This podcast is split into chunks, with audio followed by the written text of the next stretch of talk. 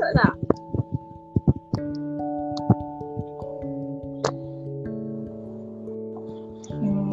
Hai, hai Nabila. Assalamualaikum. Waalaikumsalam Kak Anis. Dengar suara saya Clear tak? tak? Ah, dengar Clear? dengar. Clear. Okay. Suara kat ni clear? Ah, clear ke? Hmm, okay. Okay. Oops, sorry. Sekejap, nak nak nak setting cam. Ah, okay. Okay. Okay. Dah ready? Hmm. Ah, okay. Eh, tudung kita sama lah pula colour. Cantik Oning. Okay. Um, sebelum kita sembang tentang toxic ni kan, uh, boleh akak perkenalkan Hmm. diri akak dulu? Nama, asal, Okay. sekarang buat projek apa? Okay, um, nama akak Anis, Anis Naila dan selalu orang akan panggil Kak Anis je lah. Tak kisahlah tua ke muda, orang panggil Kak Anis lah, senang. Okay, Kak Anis uh, asal daripada Alustang Kedah.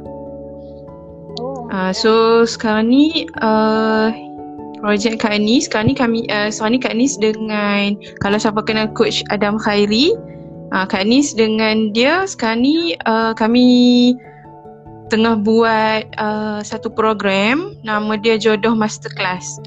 Uh, okay, Jodoh Masterclass ni uh, program uh, 8 hari uh, dan dia punya uh, dia punya target, kami punya target untuk Jodoh Masterclass ni untuk uh, sesiapa yang nak move on, yang um, ha yang yang uh, orang cakap apa? Uh, kita buat program, uh, kita buat uh, 7 days move on challenge. Okay, uh, lepas tu uh, kita adalah modul lain uh, macam how to attract uh, jodoh. Okay, uh, attract never chase, uh, attract never chase. And then uh, uh, coach akan bagi uh, tujuh tujuh um, apa ni tujuh style how to confess tapi tak nampak macam confess. Ah Oh, itu kita punya lah modul untuk ni. Ah kita Sesuai lah untuk orang-orang muda. hmm sesuai memang sesuai. Hmm. So kita buat uh, sekarang ni uh, hari ni last kita dah buat daripada hari Jodoh Masterclass ni kita buat daripada minggu lepas, hari Sabtu minggu lepas. Uh, so dah uh, hari uh, malam ni uh, last lah malam ni malam last uh, untuk live uh, jodoh masterclass. So nanti next class uh, Kak Nis akan announce uh, announce lagi lah kalau ada lagi next class. Hmm, itu so far yang tu so far yang uh, so far yang itulah projek Kak Nis dengan Coach Adam Khairi sekarang ni. So saya pula nak perkenalkan Super Hijabi. Terima kasih Kak Anis Mm-mm. sebab sudi kolaborasi dengan Super Hijabi. Super Hijabi ni sebenarnya dia ada akronim. Super ni standard S, standard, U unggul, P perempuan, E elakkan, R rosak. Ah, Hmm, fokus okay. macam nak elakkan uh, perempuan ni rosak daripada segi maruah, pemikiran macam tu. Ha, okay. So uh, hari ni kita nak sembang tentang toxic relationship. Boleh Kak Anis terangkan tak toxic ni apa? Okay. Actually toxic ni kalau dari segi bahasa mudahnya lah, okay? Kak Nis tak maulah bagi bahasa-bahasa yang susah kan. Toxic ni kalau dari segi bahasa mudahnya uh, something yang kalau kita tengok dalam relationship ni relationship adalah satu benda yang best. Okay? Satu benda yang best. Satu benda yang kita nak duduk dalam relationship tu dalam keadaan yang tenang, dalam keadaan yang seronok. Okay? Tapi bila kita du- dalam bila kita duduk dalam relationship tu kita rasa kita rasa kita selalu sedih, kita rasa kita tak su kita tak seronok, kita rasa ada something wrong, kita rasa hidup kita ni tak bahagia macam sebelum kita ada relationship. Then benda tu boleh me, kita boleh consider as toxic relationship. And dia ada dua. Satu toxic relationship satu lagi unhealthy relationship okay benda ni berbeza lah Kalau unhealthy, kita ada chance untuk kita uh, ada chance untuk kita uh, ubah. Ada chance untuk kita upgrade, ada chance untuk kita uh, untuk kita perbaiki hubungan tu. Okay, kalau unhealthy lah. Oh. Tapi kalau toxic ni, uh, satu jalan adalah kita back off daripada relationship tu. Sebab toxic ni, dia sangat, dia akan effect kita punya life.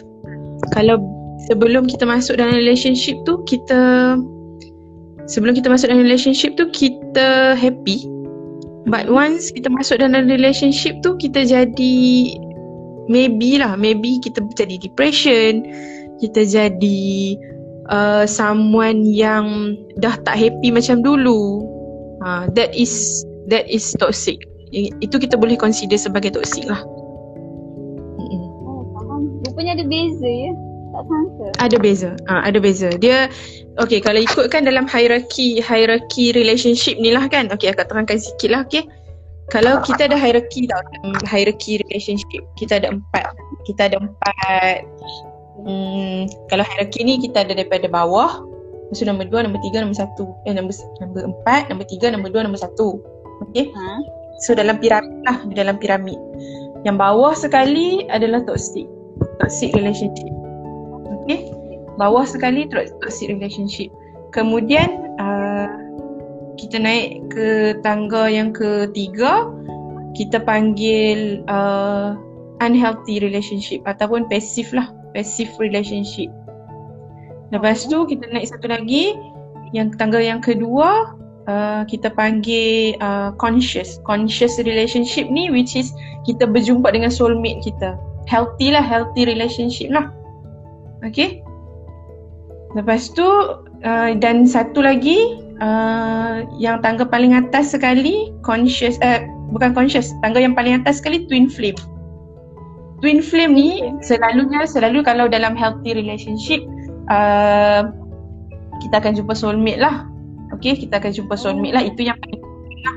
Yang paling common dalam dalam masyarakat kita ni bila kita duduk dalam relationship yang bagus kita panggil uh, conscious relationship kita dah jumpa kita punya soulmate lah. Okay? Hmm. Tapi uh, Satu lagi yang Tangga yang paling atas Is twin flame. Twin flame ni Dia dah macam Dia dah macam uh, Kita dengan pasangan kita tu uh, Kita punya Pemikiran ha? uh, Pernah dengar Telepati Oh pernah lah uh, Telepati kan uh, Kita ha? Kita de- Pasangan kita tu jadi Macam twin flame Kita dengan dia apa yang kita fikir dia pun fikir benda tu. Kadang dia fikir ha, kadang dia dah dia dah fikir benda tu. Dia dah dia fikir benda tapi dia tak bagi tahu kita. But kita rasa benda tu. Kita rasa benda tu. Tiba-tiba uh, kita buat benda yang sama. Tiba-tiba kita rasa macam eh tadi aku aku fikir benda ni tadi. Tiba-tiba dia pun buat benda yang sama. Oh. Itu twin flame. Oh. Ha, ha, yang tu yang paling tinggi lah. Yang tu yang paling tinggi lah. Yang tu twin flame kalau hierarki ni kan boleh ke dengan hmm. uh, contoh dengan kawan ke boleh boleh? Hmm, boleh. Maksudnya dengan kawan baik. Pasal eh samalah. Hmm. Gitu. boleh kawan kawan baik. Kadang-kadang kita terlalu baik dengan someone. Tak kisahlah ha? pasangan atau pasangan kawan-kawan uh, adik-beradik uh, mak ayah tak kisah. Okay, hmm. kadang-kadang kita terlalu, kita bila kita terlalu rapat dengan someone, kita akan ada pemikiran yang sama. Kalau macam selalunya kalau kalau dengan uh, best friend lah selalunya kan. Kalau dengan best friend lah.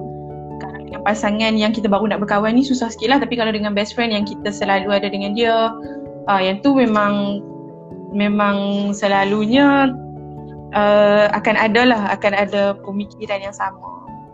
Hmm. hmm menarik menarik. Hmm. saya pun baru tahu dia ni. Okay. okay, uh, kalau macam mana kita nak ni okay ni soalan kedua, macam mana kita hmm. nak tahu jenis orang-orang toksik? Nak detect dia daripada oh. awal. Okay. Aku bagi dalam bentuk point lah, okay? Senang Okay. senang nak senang nak catik, senang nak nak tulis. Okey, akak bagi okey. Uh, relation toxic relationship ni dia terjadi uh, oleh disebabkan orang yang toksik. Someone yang toksik, uh, someone yang toksik yang boleh lead kepada toxic relationship. Okay. Dan uh, akak bagi empat. Kat sini akak ada empat empat uh, jenis orang yang toksik. Okay. Empat jenis orang yang toksik. Uh, satu narcissistic. Pernah dengar narcissistic? Ha, kenapa? Okay, uh, narcissistic. Uh, first narcissistic. Narcissistic ni uh, dia self obsessed. Self obsessed. Dia obsessed dengan diri dia sendiri. Okay? Dia obsessed dengan diri dia sendiri dan dia dia selfish yang keterlaluan. Dia self-centered. Dia self-centered. Maksudnya um, dia obsessed dengan diri sendiri dan dia nak dia berkawan dengan sesiapa pun demi kempen, uh, kepentingan diri dia. Contohnya Okay. ada situasi tak? Demi uh, okey macam ni. Uh, contoh dia okey nas orang narsisistik ni dia ada dia punya charm dia tau. Ha. Dia ada dia punya charm dia. Bila kita tengok dia, bila kita tengok dia, kita berkawan dengan dia, kita suka sebab kita nampak dia ni seorang yang sangat uh, atraktif. Okay? Dia seorang yang sangat atraktif dan bila dia berkawan dengan kita, dia boleh dia boleh jadi someone yang dibuatkan kita rasa dunia ni kita punya. Faham tak? Oh, bila kita berkawan dengan dia, ha, kita kita rasa seronok nak berkawan dengan dia sebab dia punya charm tu. Dia punya charm, dia punya attractiveness. Kita suka nak berkawan dengan dia. Dan bila kita berkawan dengan dia, dia buatkan kita ni uh, ini akan bagi dalam bentuk uh, pasangan lah, okey? Dalam bentuk pasangan. Bila kita berkawan, uh, lelaki tu boleh buatkan kita ni rasa macam okay, I am the happiest the happiest uh, person in the world. Macam tu lah lebih kurang. Okay? Tapi once orang narcissistic ni once dia rasa kita terlalu attach dengan dia, kita dah attach dengan dia, kita attach dengan dia, kita uh, orang kata kita terlalu macam kita dah fall in love dengan dia and then suddenly dia rasa macam value yang dia cari dalam diri kita tu tak ada. Sebenarnya dia berkawan dengan kita untuk dia dapatkan sesuatu demi kepentingan dia. Oh, dapatkan sesuatu. Uh, orang narsisistik ni dia berkawan dengan kita untuk uh, mendapatkan sesuatu untuk kepentingan dia. Okay. So, bila dia rasa, bila dia kawan dengan kita, bila dia rasa value yang dia cari dekat kita tu dah tak ada. Okay, dia dah, dah tak ada apa-apa apa-apa orang panggil apa? Dia dah tak ada apa-apa yang dia boleh dapat lagi daripada kita. Dia tengok okay aku dah tak boleh nak ambil apa-apa apa-apa value dah daripada dia. Dan dia akan tinggal. Dan dia akan Oh. tinggal macam ha, itu Contohnya itu macam itu narcissistic. Hmm? contohnya macam kalau perempuan tu kaya, lepas Hmm? dia dah jatuh miskin macam tu lah. Laki tu tinggalkan dia lah. Ha, ha, ha, ha, ha, ha. ha dia dia dia akan berkawan yang dia boleh dapat yang dia boleh ambil untuk diri dia lah. Ha, sesuatu dia boleh dia dapat untuk dia ambil sesuatu daripada orang lain untuk kepentingan diri dia. Yang tu yang tu uh, narcissistic. Ha, itu narcissistic. Dia selfish. Kita kita kita ada selfish, kita ada self love, kita ada selfish. Tapi dia ni selfish yang keterlaluan. Hmm. Okay. Dia selfish yang keterlaluan. Cuma uh, uh, dia dia dia terlalu self-centered lah. Dia terlalu self-centered. Dia berkawan dengan orang untuk dia mendapatkan sesuatu sahaja. Hmm. Okay. Okay. Hmm. Okay, yang kedua uh, psikopat. Psikopat. Ha, kalau dalam bahasa Melayu psikopat lah orang panggil. Psikopat. Psikopat ni uh, dia dark narcissistic. Dark narcissistic ni dia lebih dia atas lagi daripada narcissistic. Oh, atas. Untuk psikopat ni. Hmm. Untuk psikopat ni lah. Macam orang psikopat ni dia dia kalau narcissistic dia still ada empathy dia still ada uh, empathy dia still ada rasa uh, nak nak orang cakap apa? Nak uh, buat pasangan dia happy. Adalah adalah sikit benda tu. Okey? Tapi kalau psikopat ni dia memang tak peduli langsung pasangan dia. Ha, dia tak peduli langsung. Dia cuma dia cuma fikir diri dia saja. Dia cuma fikir diri dia saja. Dan bila dia berkawan orang psikopat ni bila dia berkawan uh, dia akan mencari sisi lemah pasangan dia. Dia akan cari sisi lemah pasangan dia untuk dia manipulate. Dia akan cari sisi lemah pasangan dia untuk dia manipulate pasangan dia. Macam contoh, uh, dia berkawan dengan someone yang kaya. Okay, contoh. Dia berkawan dengan someone yang kaya. Kemudian dia tengok pasangan dia tu betul-betul sayang dekat dia. Maksudnya dia tengok pasangan dia tu kalau aku buat apa-apa pun pasangan dia takkan tinggalkan dia. Aku buat apa-apa pun dia takkan tinggalkan aku. Aku buat apa-apa pun dia mesti sayang aku. Okay?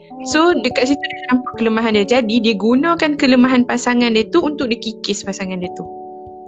Bahaya. Ha, itu bahaya.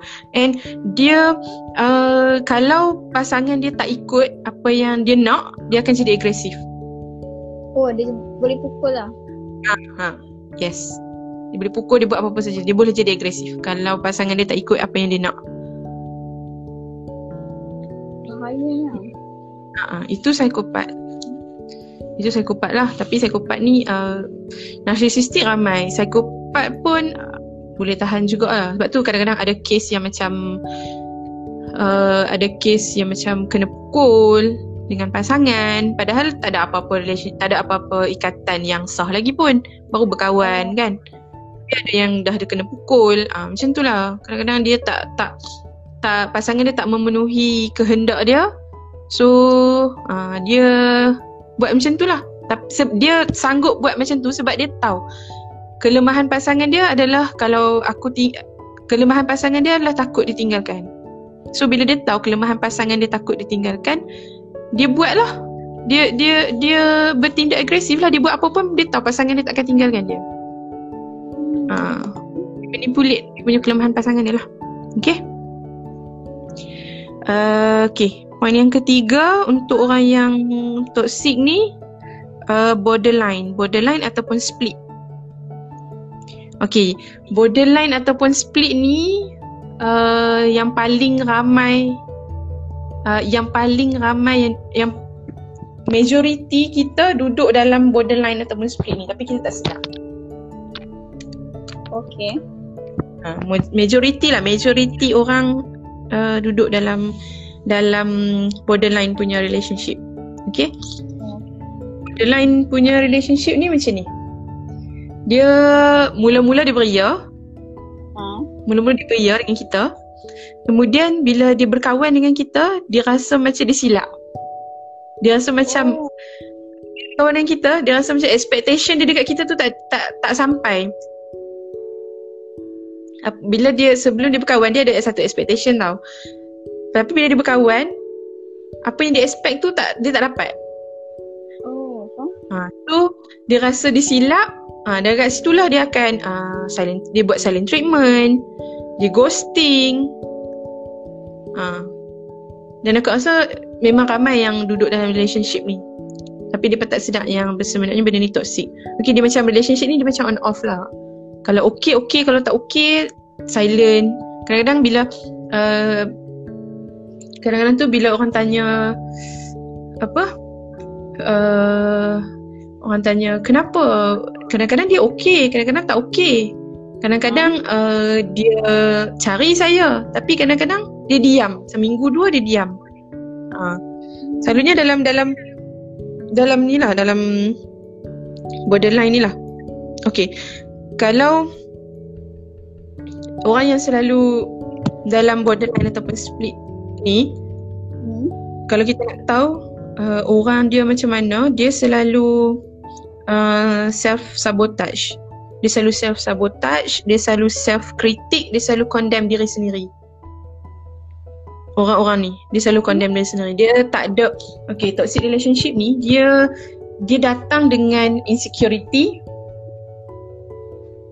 Dia datang dengan self-centered. Dia datang dengan dominant dan control.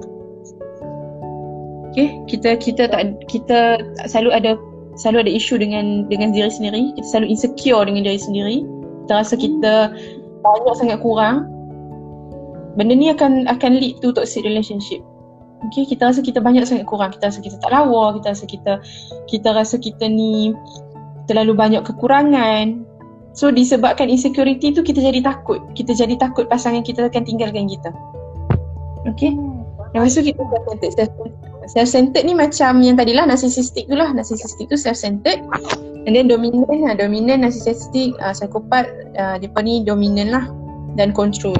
Control ni kita nak kita dalam hubungan kita nak control partner kita. Okay, kita nak selalu control. Okay, macam akak balik kepada yang tadi, borderline tadi tu.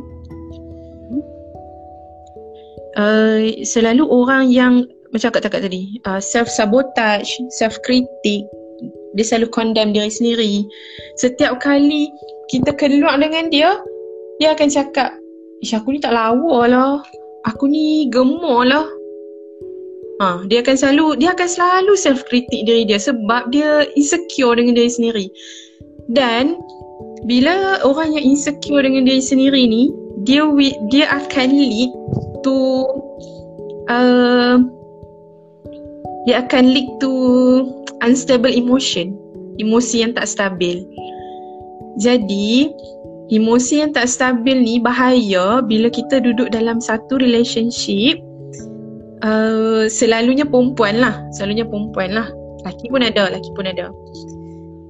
Kita bila dalam relationship ni kita tak ada lah 24 jam kita akan kita akan message akan call kan dengan pasangan kita kan. Tak ada 24 jam kita mesti ada kita nak buat aktiviti kita sendiri kerja yang kerja kita sendiri kita nak buat kan. So bila orang yang uh, yang terlalu insecure insecure dengan diri sendiri ni bila pasangan dia tak tak reply message ataupun reply message lambat dia akan dia akan spam. Dia akan spam message. Dia akan selalu spam lah macam eh apa kenapa tak balas message ai kenapa balas lambat you buat apa you dengan siapa you you kat mana ha dia jadi macam tu sebab dia takut dia takut okey takut dia jadi paranoid dan benda-benda ni semua akan lead to anxiety so bahaya bahaya. Uh, dia akan anxiety. Dia akan paranoid lah. Dia akan macam, dia insecure dengan diri sendiri. So, dari situ dia akan macam, bila pasangan dia tak reply message ataupun reply lambat. Padahal tak ada apa pun. Padahal pasangan dia tengah buat kerja, tengah busy kan. Uh, tapi dia dah fikir pelik-pelik. Dia dah fikir, dia dah fikir macam-macam. Uh. Itu yang yang ini yang paling ramai, yang paling ramai kita hadap lah. Yang paling ramai sekali yang duduk dalam relationship ni tanpa kita sedang. Okay. Ha, aku nak tengok soalan je. Ha tu, Afiza. Ha, ha, dia cakap kalau someone tiba-tiba rasa regret of the relationship, patut cut off je relationship sebab ia bermain dengan trust.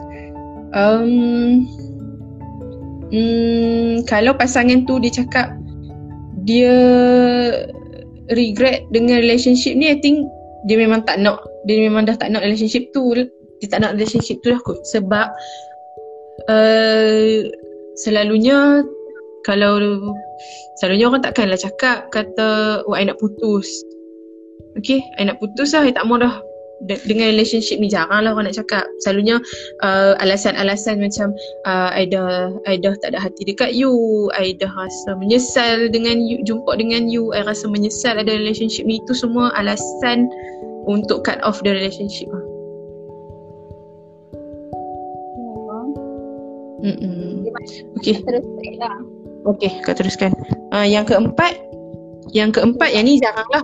Yang ni jaranglah ada, tapi ada. Tapi uh, jaranglah, jarang. Uh, skizoid. Skizoid ni uh, kita panggil dia macam si pelik ataupun creepy. Creepy, menakutkan. Orang yang menakutkan. Uh, selalu selalu orang skizoid ni kita boleh kita boleh kita boleh cam lah, kita boleh kenal lah sebab pemikiran dia memang pelik. Pemikiran dia memang pelik dan dia suka self-isolated. Dia suka duduk seorang-seorang. Dia suka menyendiri dan dia pelik lah. Orang kita kalau kita tengok kalau kita tengok dia pun kita rasa macam eh laki ni pelik lah. Ha macam tu. Oh. Ha skizoid ni dia antisocial. Kalau dia ada kalau dia ada pasangan pun uh, dia jarang nak ada pasangan tapi kalau dia ada pasangan pun dia akan dia akan manipulate pasangan dia tu ikut apa yang dia nak, ikut cara dia. Ha, kalau macam contoh dia kawan tiba-tiba dia kata kita tak payah kahwin, eh, kita kahwin lari lah. Kita kahwin kat luar lah. Ha, dia akan macam keputusan dia pelik-pelik lah. Ha, keputusan dia pelik-pelik. So itu empat empat jenis orang yang uh, toxic. Kalau kita dalam kita boleh kita boleh akak bagi ni uh, secara ringkas je lah kan.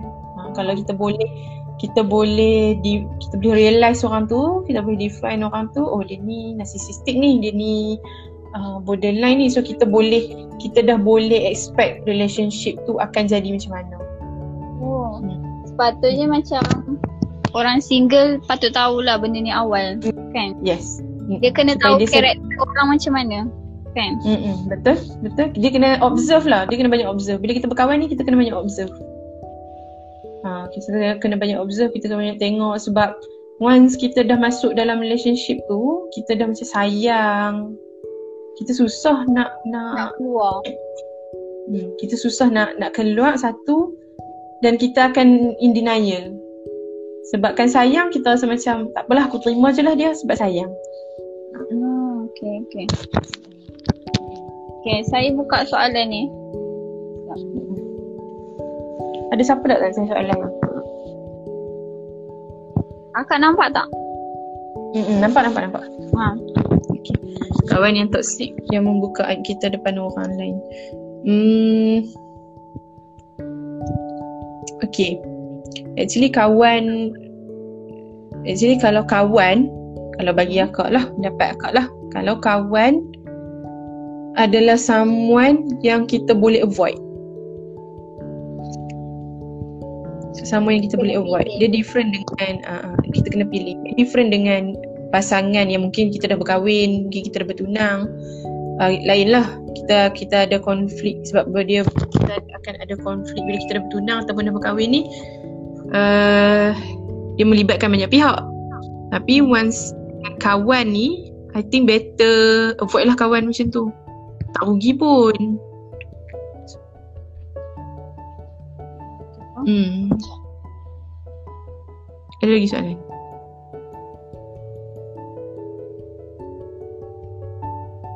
Macam mana nak berurusan dengan orang toxic Lagi-lagi terpaksa sebab satu presentation Ya aku nak tahu uh, apa definition toxic untuk orang yang bertanya ni? Ha, aku nak tahulah macam mana dia anggap orang tu toxic. Tapi sebab soalan ni macam general, kalau boleh aku nak tahu situasi. Macam mana yang dikatakan kawan dia tu toxic tu.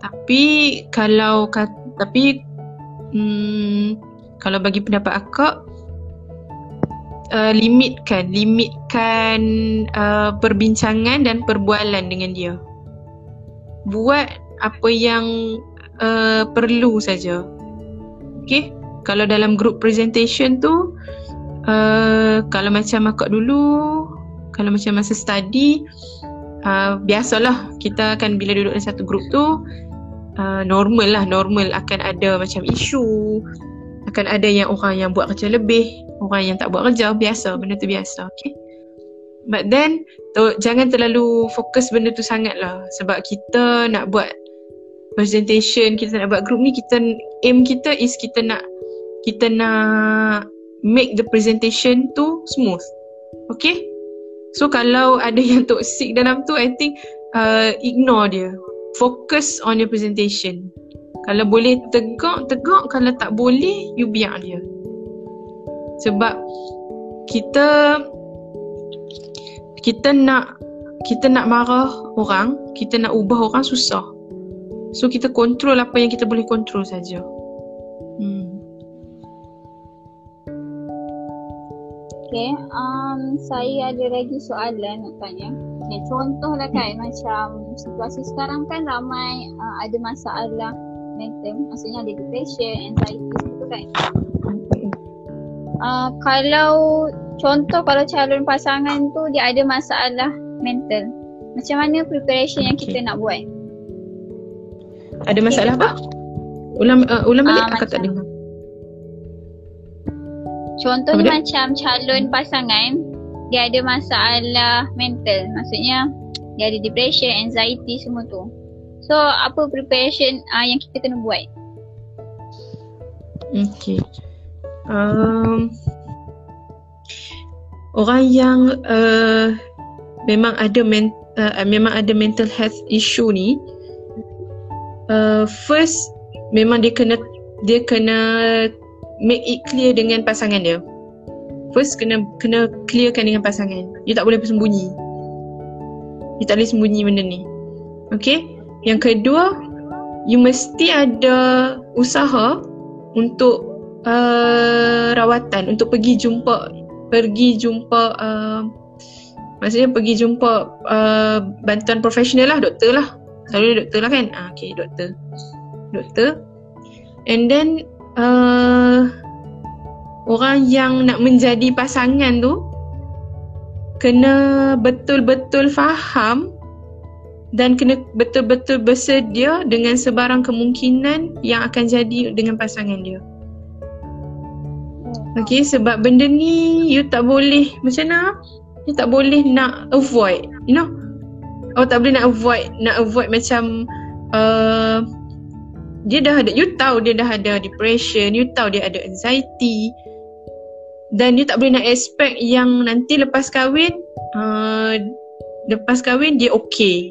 Nanti lepas kahwin dia dia dah tak ada depression dia dah tak ada anxiety no tak boleh. You have to prepare yourself okay? You have to prepare yourself. You kena bagi, you kena faham betul-betul macam mana kehidupan dia. Ha, kena faham betul-betul macam mana kehidupan dia Contoh macam orang anxiety. Orang anxiety dia akan ada satu masa tiba-tiba dia rasa tiba-tiba dia rasa dia nak dia rasa takut. Tiba-tiba dia rasa dia nak pitam. Tiba-tiba dia rasa jantung dia laju berdebak-debak. Kalau orang yang tak faham, okay, orang yang tak faham dia akan rasa macam orang anxiety ni buat-buat ha, Dia akan rasa orang anxiety ni buat-buat Dia rasa macam Eh siapa dia? Tak ada apa lah Tak ada apa lah Tak apa Tak ada apa pun. Okay see? Padahal orang anxiety ni Orang anxiety ni uh, Ketakutan dia Ketakutan dia Something yang kita Orang Kita yang tak ada anxiety ni Tak faham. But If Kita Willing to accept dia as our life partner Kita kena faham lah benda tu. Kita kena kita kena once dia kena attack dengan anxiety kita kena dengar dia bercakap peluk dia bagi dia makan ubat bagi dia tidur. Ha, semua benda tu. Ha, kita kena prepare. Kita kena prepare ourselves untuk benda tu. Tak boleh tak boleh kita cakap macam sebab sayang sebab cinta tak apalah aku terima lah nanti lepas kahwin aku fikir lah macam mana. Ha, no tak boleh. You have to prepare yourself. Uh, you kena tahu. lah. Yes, kena rational dulu. Yang you kena tahu hidup dia macam mana you kena tahu bila dia kena attack tu dia jadi macam mana. You kena tahu bila dia bila dia bila dia duduk seorang-seorang tu you kena faham okay. Oh dia tengah depression. You kena tahu hmm. sign-sign dia. Ha benda tu lah. You kena tahu sign-sign dia. You have to aware. Tak boleh tak boleh ignore benda tu. Memang kalau siapa yang ada uh, depression ataupun anxiety you have to tell your partner. Betul-betul lah kena make it clear, kena betul-betul open. Sebab benda ni akan jadi isu kalau pasangan tak faham. Hmm. Kena ambil ilmu dulu. Okay, uh, akak ada soalan. Hmm? Macam ni nak buka besar je. Tak boleh. It's just. Macam ni nak buka besar dia? Tak boleh kalau dekat IG, IG guys. Tak boleh nak sambung. Apa sometimes kalau both side bukan jenis yang attached and because of that dua-dua bawa haluan sendiri. Sometimes it just it just apa ni? Tak nampak. tak boleh nak. Hmm. Tak boleh. Hafiza boleh Hmm. tulis dekat live ni lah. Bukan dekat question. Hmm, tulis dekat komen. Ah, Ada lagi tak dekat soalan komen. Soalan lain, jap saya yang dia cakap ada orang tiru dia tu. Dah tu tiru apa? Aku tak ada aku tak boleh nak baca soalan dia sampai habis. Dia panjang. Okay. Oh, suka tiru semua benda yang saya buat. Rasa Ha. annoying betul. Ah, yang tak yang ni yang ni hmm yang ni yang ni aku rasa kawan awak tu dia idolakan awak lah. Bukan ya idola, dia dia obses dan dia dia rasa ha, dia minat dekat awak. So dia rasa apa benda yang awak buat tu uh, dia suka. So dia buat juga. Uh, tapi tak adalah toksik sangat pun. Awak ignore je lah. Tak apa, dia tiru tu awak anggap je awak ni idola dia. Ha, macam tu.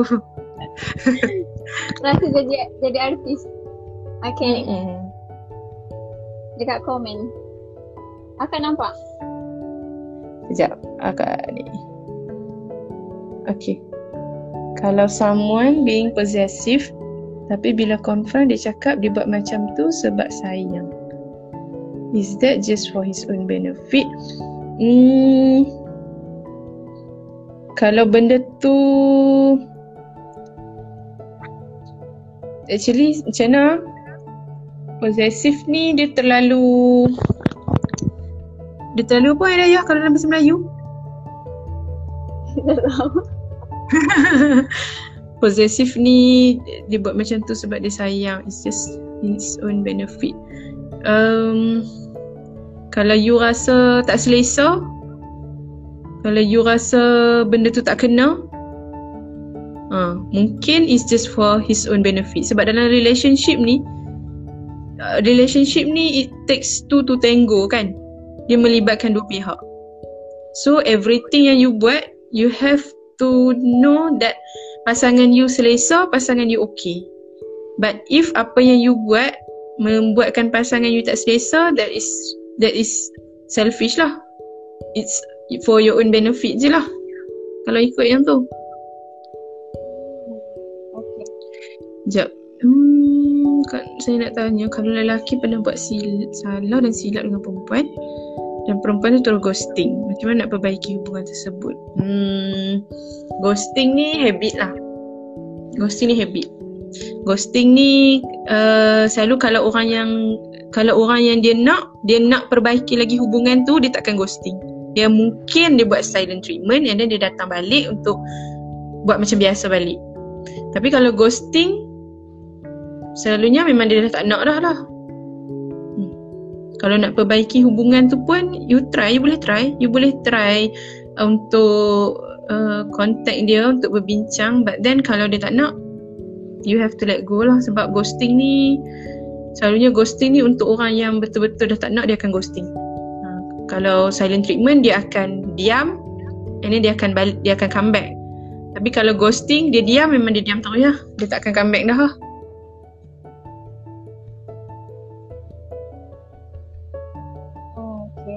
Silence. Oh, possessive saya ni dia punya hmm. Possessive tu agak bahaya jugalah sebab bila dia rasa awak ni dia punya dia akan he tend to he tend to control. Yes, benda tu toxic. Kalau possessive tu toxic sebab bila dia rasa awak ni dia punya apa benda yang awak buat semua dia nak control. But dalam relationship, dalam bila kita bercinta, bila kita sayang someone, bila kita dalam relationship ni, it is wrong if kita control dia. Bila kita cintakan someone, kita akan bebaskan dia untuk buat, kita akan percaya kat dia dan kita akan biarkan dia bebas untuk dia buat apa yang dia suka. But then, kita fa- kita percaya yang dia pandai jaga diri dia. So bila possessive ni dia terlalu rasa macam awak tu dia punya susah lah. Dia it's a unhealthy relationship. Oh yang ni disambung soalan ni. Sometimes it is just fine but there is time yang we want to reach each other tapi tak dapat sebab both busy with their own life. Is it considered toxic relationship? Hmm, dia bukan toxic relationship tapi kalau dua-dua macam dia bukan toxic dia bukan toxic relationship tapi ada relationship kau kalau macam ni. kau macam keliru juga sebab dua-dua tak attach.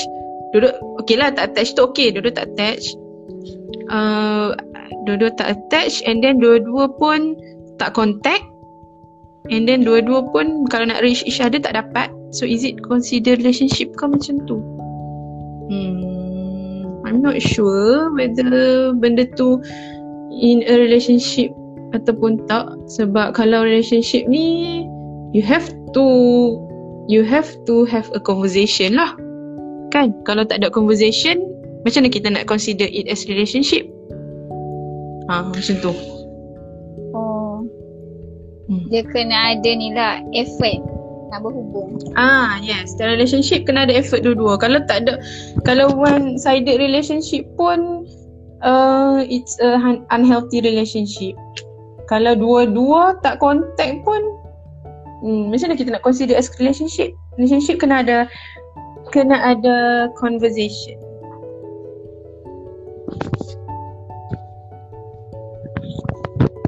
Okay, ada lagi soalan tak? Ah, ni. Apa dia cakap? Macam mana nak perbaiki lagi hubungan? Macam nak perbaiki lagi hubungan? Macam nak perbaiki lagi hubungan? Hmm, umum sangat soalan ni. Macam mana nak perbaiki lagi hubungan apa? Tak faham. Dari Okey. apa? Ah, contohlah kan kau. Kalau Mhm. macam tunang, baru tunang. Hmm. Tapi Hmm. tunang tu dia macam panas baran semua tu. Lepas tu Mm-mm. bila putus tunang dia buat macam-macam. Dia maksudnya Hmm. ada yang sihir. Ah, Mm-mm. lagi dia pukul. Dia nak ah, relationship tu balik macam mana? Tu toxic lah kan? Mm-mm. Itu memang toksik. Sebab tu bila kita berkawan, bila kita berkawan, sebab tu akak bagi point-point tadi tu. Bila kita berkawan, kita ada, kita kena observe dia macam mana. Sebab kalau dia toksik, dia will lead to toxic relationship. Memang kalau orang yang toksik ni dia akan buat benda-benda macam tu lah. Memang ada, memang ada case, memang ada case. Dia akan buat macam tu. So benda tu macam mana? Hmm, selalunya uh, kita nak sebab benda-benda halus ni susah kita nak kita nak detect kan. But then orang yang macam narcissistic, macam psikopat ni, ah depa depa will lead lah untuk benda-benda macam tu. Depa akan depa akan uh, willing to do benda-benda yang macam tu. That is why bila kita berkawan dengan someone, kita kena observe dia tu macam mana. Tapi kalau jumpa online macam mana? Jodoh online kan? Macam mana nak uh, detect Hmm. orang tu pelik? Maksudnya nak tahu dia ni toxic ke tak? Okay, kalau online, it's, it's okay kita nak berkawan dalam online, tak ada masalah.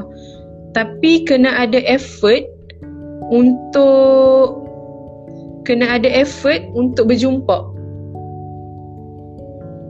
Oh, okay. Kena ada effort, kena ada effort untuk berjumpa. You tak boleh you tak boleh uh, berkawan online and then terus decide nak kahwin. No. You have you kena jumpa. You tak boleh kalau tak jumpa. Hmm, kalau kawan kalau kawan online ni okey lah ramai je yang jumpa jodoh dekat online tapi per, perkenalan tu kena betul-betul. Maksudnya tak boleh everything dekat online, tak boleh. You kena ada effort untuk jumpa face to face, okay? Untuk ada communicate um, untuk communicate uh, face to face supaya kita kenal dia macam mana. Hmm, macam tu. Jumpa online tak ada masalah. Masa face to face lah baru nampak dia ni toxic tu tak macam tu. Ha uh yes. Kita kena berkawan dengan dia sebab dalam online ni banyak dalam online ni banyak possibility. Kita tak kenal pun orang tu sebab dalam online ni uh, kita pamerkan, kita tunjuk apa yang kita nak tunjuk sahaja. Okay, so of course lah kebanyakannya orang akan tunjuk benda-benda yang baik sahaja. Mana ada orang nak tunjuk dalam online benda benda-benda yang buruk pasal dia kan?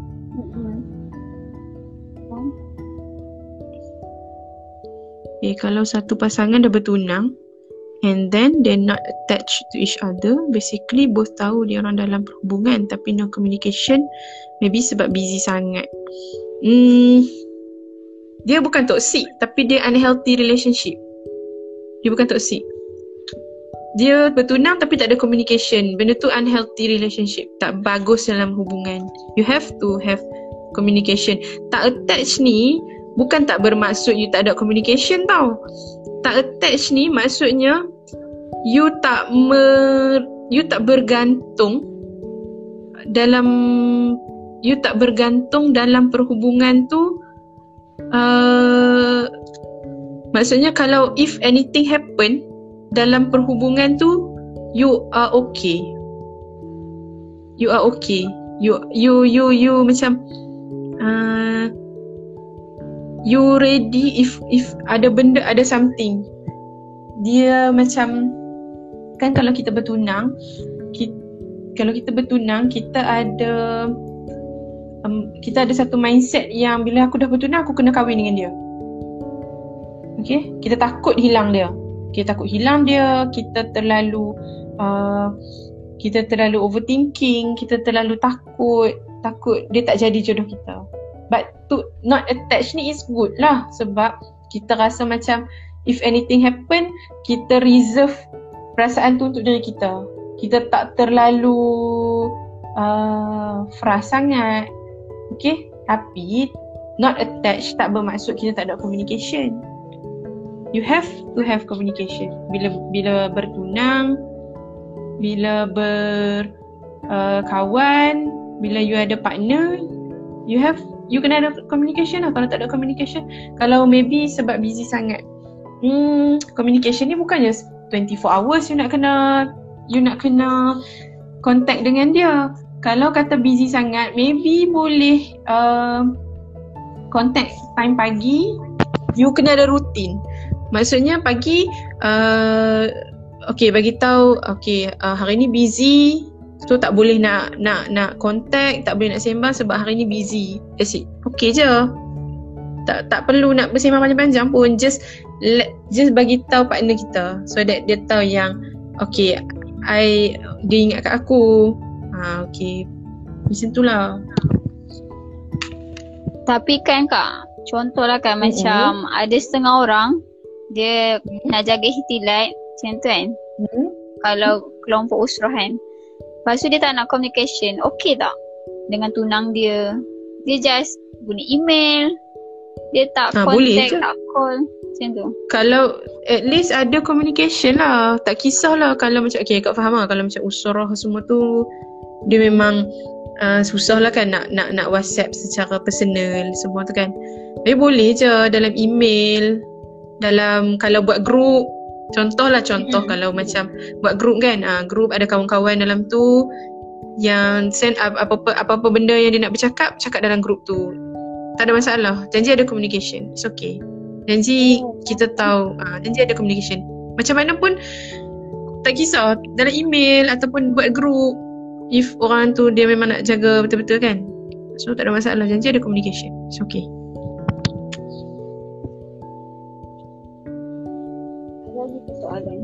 Okay. Um,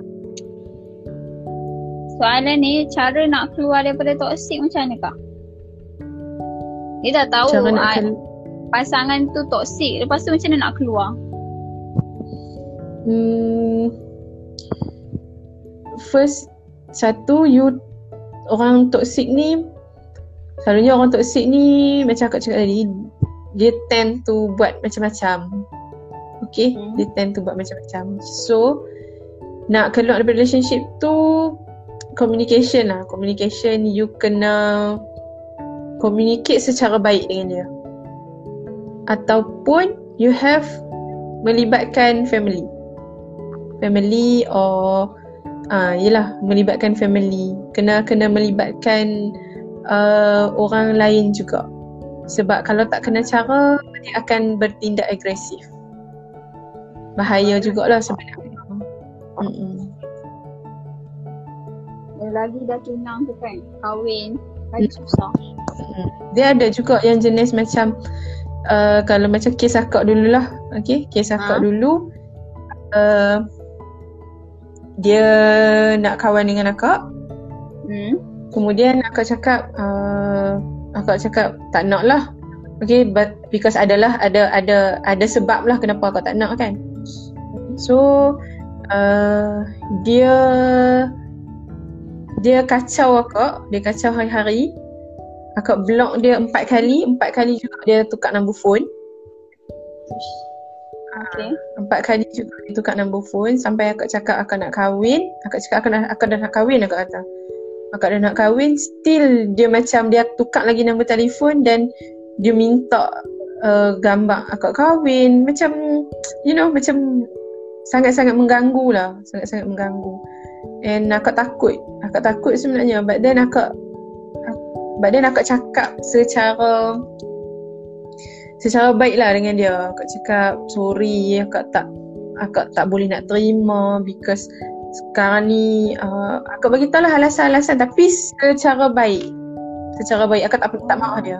Sebab kalau duduk sini kita jangan marah. Nanti kalau kita marah lagi Dia akan bertindak Dia akan bertindak uh, agresif. Dia akan buat benda-benda yang yang di luar jangkaan so cakap baik-baik cakap baik-baik memang kena di, diplomasi habis lah dengan orang toksik ni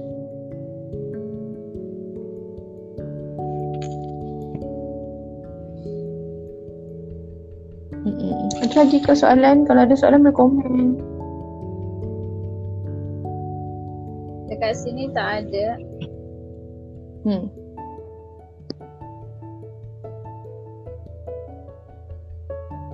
Ah, akak boleh tak terangkan sikit perbezaan antara ghosting dengan silent treatment? Okay. Hmm, silent treatment ni dia diam dan dia akan datang balik. Ghosting dia diam dia tak akan datang balik dah. Ha, dan tapi dua-dua habit. Dua-dua habit. Silent treatment is a habit, ghosting is a habit silent treatment ni dan dua-dua adalah orang panggil apa? Sekejap. Emotional torture. Hmm. So kalau silent treatment ha? dengan ghosting, dua-dua akan uh, torture kita punya emosi, kita punya mind lah. Sama dia punya dia punya effect dia. Cuma silent treatment ni kalau ada apa-apa masalah, dia akan diam, dia akan tak nak dia akan macam tak nak selesaikan, tak nak bincang. But then uh, dia silent lah dalam 2-3 hari ataupun seminggu and then dia main balik. Ha, dia main balik dia buat macam tak ada apa. Ha, ha ni apa Miza Amy cakap penderaan secara senyap. Ha. Tapi kalau ghosting kalau ghosting if ada apa-apa isu yang tak kena dengan dia yang trigger dia punya yang trigger dia dia bukan silent treatment dia ghosting terus dia terus menghilangkan diri dan dia takkan mai balik. Hmm. selalunya silent treatment ni selalunya ghosting ni uh, jarang jarang nak jadi untuk pasangan yang dah betul-betul macam contoh pasangan yang bertunang ataupun pasangan yang dah betul-betul serius ghosting ni jarang lah. Selalunya kalau pasangan yang yang dah serius ni silent treatment lah selalunya Kalau ghosting ni selalu dengan orang yang kita baru nak kawan baru nak berkenalan ghosting selalu dengan orang yang macam tu hmm. sebab tu kalau sebab tu kadang bila kita berkawan dengan someone kan kita baru nak berkenalan lah kita baru nak berkenalan kita kawan dalam seminggu dua tiba-tiba dia hilang tiba-tiba dia menghilangkan diri Ha, itu ghosting. Itu ghosting. Dia macam habit lah setiap kali dia berkawan kalau orang tu tak memenuhi kriteria yang dia nak dia terus tinggal. tanpa apa-apa berbin- tanpa bincang apa-apa. Oh dia tak cakap lah dia tak nak. Hmm.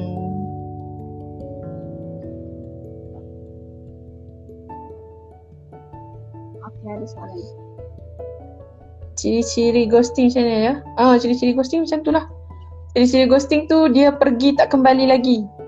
Kita rasa macam uh, hari ni kita berkawan dengan dia. Okay. Dan tak ada apa masalah. Mungkin adalah isu salah faham sikit. Tapi uh, isu salah faham sikit uh, dia tak nak selesaikan terus dia ghosting. Terus dia block kita. Terus dia uh, menghilangkan diri tanpa dapat dikenal dikesan. Ha, itulah ghosting. Saya rasa dah tak ada soalan pun. Ada lagi ke yang nak tanya? Hmm, kita tunggu kejap. Kut ada lagi yang nak komen. Uh, kalau ada soalan lain daripada toksik pun boleh.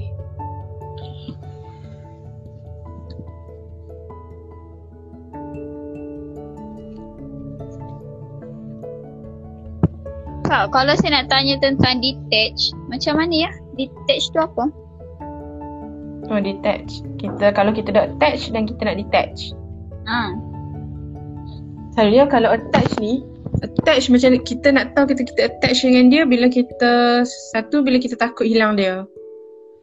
Bila kita takut hilang dia, benda tu ki, maksudnya kita dah attach dengan dia. Bila kita takut hilang dia, dia tak contact kita, kita dia tak contact kita, uh, kita rasa takut, kan? Uh, so macam mana nak detach is kita kena ubah kita punya mindset. It's all about mindset. Oh, detach. Ha, mindset. Mindset. Kita tak boleh bila kita berkawan dengan someone tu kita kena ada mindset yang uh, dia ni belum tentu jodoh aku. Dia ni belum tentu jodoh aku. Dia boleh pi bila-bila masa je. Uh, dia belum tentu jodoh aku. So reserve reserve uh, feeling reserve kita punya perasaan tu hati kita untuk kita. Jangan jangan uh, cakap apa? Jangan terlalu berharap dengan sesiapa pun selagi kita tak kahwin dengan dia. Sebab anything could happen. So ada Okay. soalan. Yang ni soalan ni yang tadi tu. Yang Daya turunkan soalan ni. Soalan ni yang tadi tu. Eh dah turun dah? Yang Dah turun dah. Okay, okay. Tak apa, tak apa. Macam mana nak buat orang sedap yang dia toksik? Hmm. Orang toksik dia, Dia tak sedap pun toksik. Tak. Dia tak sedap pun dia toksik. So, Maksudnya nak kan sedapkan dia. Hmm? Ah, dia tak boleh terlalu self love, tak boleh terlalu insecure macam tu. Bukan self love, selfish. Self love dengan selfish lain. Hmm, self love dengan selfish lain. Dia tak boleh terlalu selfish. Sekejap aku tengok.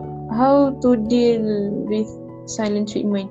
How to deal with silent treatment ni, you kena selalu silent treatment ni is a habit sebenarnya. So you kena ubah Maksudnya setiap kali ada apa-apa uh, you have you kena ada extra effort setiap kali ada apa-apa masalah you kena bagi tahu partner you yang we have to deal with it. Kita kena selesaikan benda ni. Okay? Ha, kita kena selesaikan benda ni. Kita tak boleh biar kita tak boleh kita tak boleh biar habit dia habit dia yang selalu kalau ada masalah je diam. Ada masalah je tak nak selesaikan tak boleh. Kita kena kita kita kena make it a habit untuk berbincang.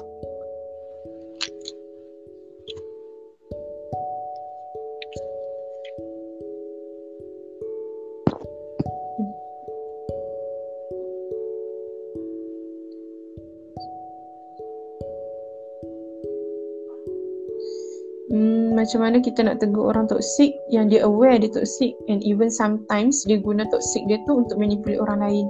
Should we just leave them? Yes. Sebab bila dia aware dia toksik tu bukan lagi it's a, it's is um itu adalah pilihan dia untuk jadi toksik.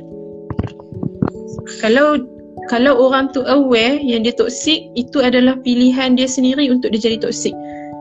So kita tak boleh nak ubah dia sebab itu adalah pilihan dia. Kita memang tak boleh ubah. Yang kita boleh control adalah diri kita.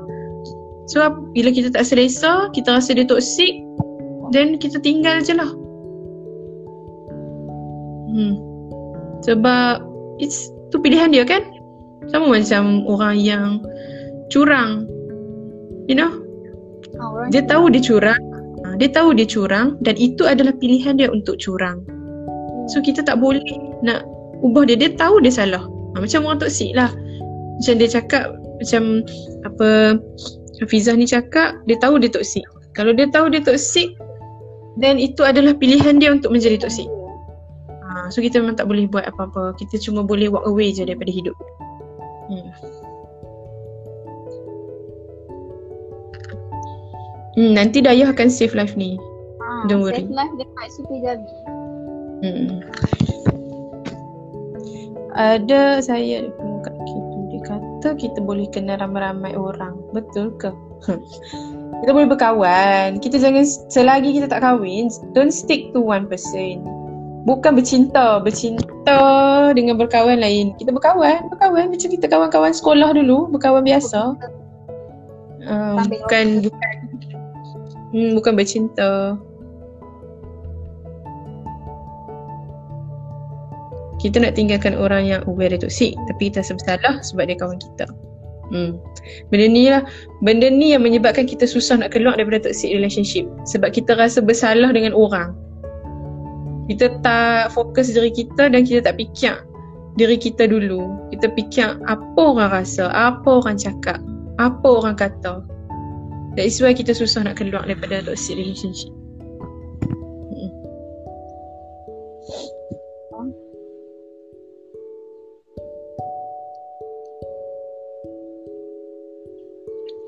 Dah tak ada soalan ke? Ada lagi soalan dah tak ada kot. Ada. Okay, um, kesimpulan untuk topik toxic relationship ni? Kak Anis? Okay. Okay kesimpulannya hmm, dengan empat dengan empat poin yang Kak Anis bagi tadi tu Okay, setiap kali berkawan dengan sesiapa tolong observe dulu sama ada orang tu akan lead awak kepada toxic relationship ataupun kepada relationship yang healthy. Okay, sebab once uh, macam okay dan satu lagi jangan attach. Jangan attach dengan sesiapa. Sebab bila kita attach kita tak akan rational bila kita dah attach kita dah sayang kita akan apa saja kekurangan dia apa saja keburukan dia apa saja red sign dalam relationship tu kita akan ignore sebab kita dah sayang Okay, so benda tu kena reserve. You have to reserve uh, you punya feeling tu dekat diri sendiri. Jangan bagi dekat orang selagi dia belum jadi suami you. Okay, tolong reserve benda tu. So that if anything happen, you tak terlalu you tak terlalu sakit lah nanti. Saya rasa tu je kot. Uh, terima kasih Kak Ani sebab sudi join live dengan kami. Uh, Banyak kejap. soalan mudah. Macam ada yang Itulah macam ada satu soalan je. Sekejap. Sekejap, sekejap eh. Ini last. last. Sebab orang minta kan. Ini last. Tapi okay. kalau dia kata nak kahwin dengan kita Tapi sebab sekarang PKP banyak halangan So sekarang tak bincang sangat pasal tu Kalau bincang pun nanti mesti gaduh Toksik juga ke? Hmm, kenapa nak bergaduh kalau bincang? Hmm, Mungkin sebab dia kata dia nak kahwin tapi kalau bincang nanti gaduh. Hmm, bukanlah toksik cuma unhealthy je kot. Uh, dia tak apa komunik, uh, komunikasi yang tak tak jelas. Uh-uh. Sebab if dia nak kahwin kalau dia betul-betul nak kahwin, dia serius. Kalau kita bincang pasal kahwin, dia tak akan marah pun. Tapi kenapa dia nak marah? Maybe ada, maybe kena tengok, maybe kena cari sebab kenapa dia marah. Hmm, kita kena tengok. Mungkin soalan yang awak tanya tu boleh trigger dia. Uh, kakak tak tahulah yang tu kan. Sebab kena tanya dia lah. Okay. Okay dah ya. Itu je. Okay. Terima kasih Kak. Jumpa lagi. Sama-sama. Okay. Thank you. Thank you semua yang join. Bye. Bye.